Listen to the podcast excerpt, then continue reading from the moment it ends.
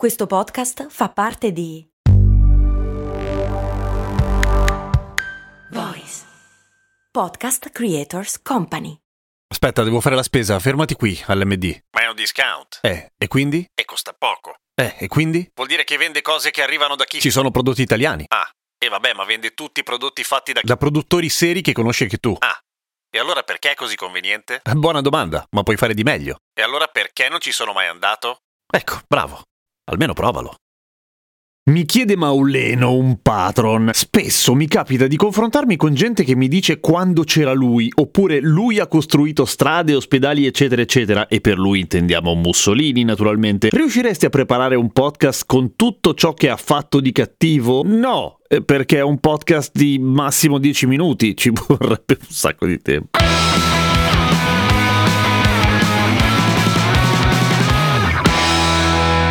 Per quanto riguarda invece le fake news, perché di questo si tratta, su quel periodo lì del ventennio fascista c'è un libro molto fico che tra l'altro vi consiglio, scritto da Francesco Filippi che si chiama proprio Mussolini ha fatto anche cose buone, le idiozie che continuano a circolare sul fascismo. Ed ero serio, nel senso che sono troppo le vaccate che sono state dette per poterle smontare tutte, ma diciamo che andiamo a prendere quelle principali, via. Allora, c'è una cosa interessante però, tutti i luoghi comuni e le fake news che ci arrivano al giorno d'oggi da quel periodo là, sono nate in quel periodo là, ma erano già fake, nel senso, come immaginerete, durante il ventennio fascista non c'era una grande diffusione di internet, ok? Per cui tutto quello che si sapeva o si divulgava o si diffondeva era bene o male attraverso la stampa. E cosa fanno i regimi totalitari di solito? La prima roba che fanno è controllare la stampa, per cui succedevano delle cose bizzarre. Per esempio, durante il ventennio non c'erano praticamente omicidi e beh, ovviamente ce n'erano, però era vietato parlarne. Così come non esistevano crimini di mafia perché la mafia non esisteva più in teoria, perché ovviamente non se ne parlava più sui giornali. Tutti quei racconti non erano altro che propaganda perché non restava altro da fare mentre tutto crollava intorno ed era evidente.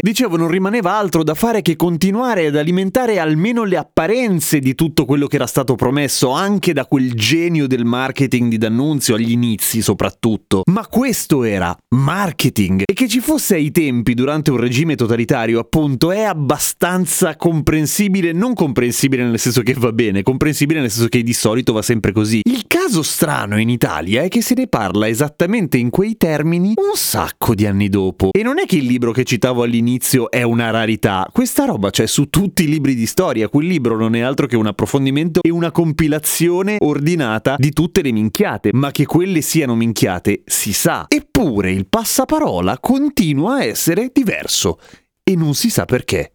O si sa? Ma via, vediamone tre o quattro. Partiamo da un grande classico, uno dei più innocui volendo, i treni arrivavano in orario. No, è una grandissima cazzata ed è un perfetto esempio di appunto stampa che non poteva raccontare quello che stava accadendo. Durante il ventennio fascista l'Italia volgeva in una situazione economica disastrosa, ok? I treni arrivavano molto in ritardo, ma non solo, ci furono una marea di tagli delle assunzioni fra i ferrovieri per cui non solo arrivavano in ritardo, arrivavano più in ritardo di prima. Semplicemente diventò vietato parlarne, per cui il ritardo dei treni scomparve e così è arrivato fino ai giorni nostri. Poi, una che piace tantissimo a chi difende quello là è quello che sottolineerebbe l'aspetto umano e sensibile nei confronti di tutte le classi, per esempio le pensioni. Non le ha inventate lui, le pensioni le ha inventate Otto von Bismarck nel 1888 e il Regno d'Italia, guidato in quel momento da Francesco Crispi, e si parla del 1895, fece le pensioni. Al massimo cambiò il nome di quello che era l'istituto pensionistico, ma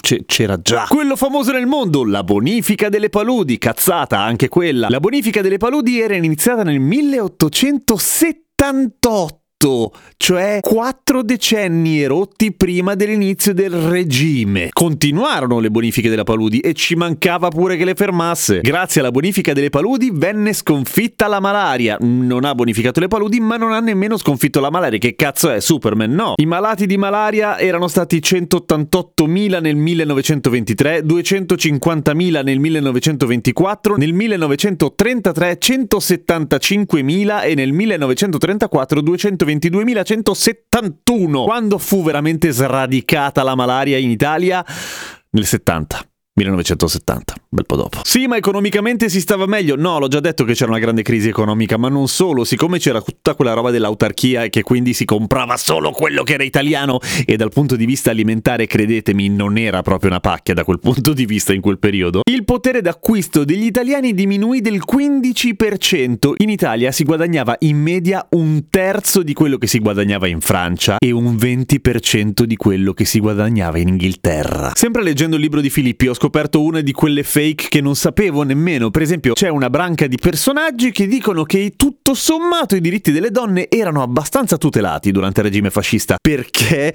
eh, potevano votare. E potevano votare quelle che avevano più di 25 anni e se erano madri o vedove di qualcuno caduto in guerra. E se potevano leggere, se potevano scrivere, se avevano almeno la licenza elementare e che avessero una quota di contributo erariale locale superiore alle 100 lire annue. Il suffragio universale arriva dopo, nel 1945, cioè quando il ventennio era belle finito. Un'altra di quelle facili facili è delle case popolari. Durante il fascismo si dice che vennero finalmente distribuite le case popolari, salvo che è del 1903 ed è una legge del deputato Luigi Luzzatti, quindi anche lì cazzata. Quindi, per tornare alla domanda di Mauleno, spesso mi capita di confrontarmi con gente che mi dice quando c'era lui, ecco, frequenta altra gente, perché se no non finisci più. O se no dagli il libro, compra il libro. Mussolini ha fatto anche cose buone, bollati boringhieri, Francesco Filippi. È scorrevole, è divertente e ci sono dentro un sacco di robe utili. Così, consiglio di lettura da cose molto umane. A domani, appunto, con cose molto umane.